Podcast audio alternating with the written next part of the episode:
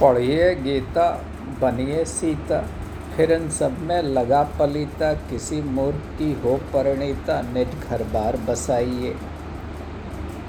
होए गी होए कटीली, आँखें गीली, लकड़ी सीली, तबीयत ढीली, घर की सबसे बड़ी पतीली, भरकर भात पसाइए।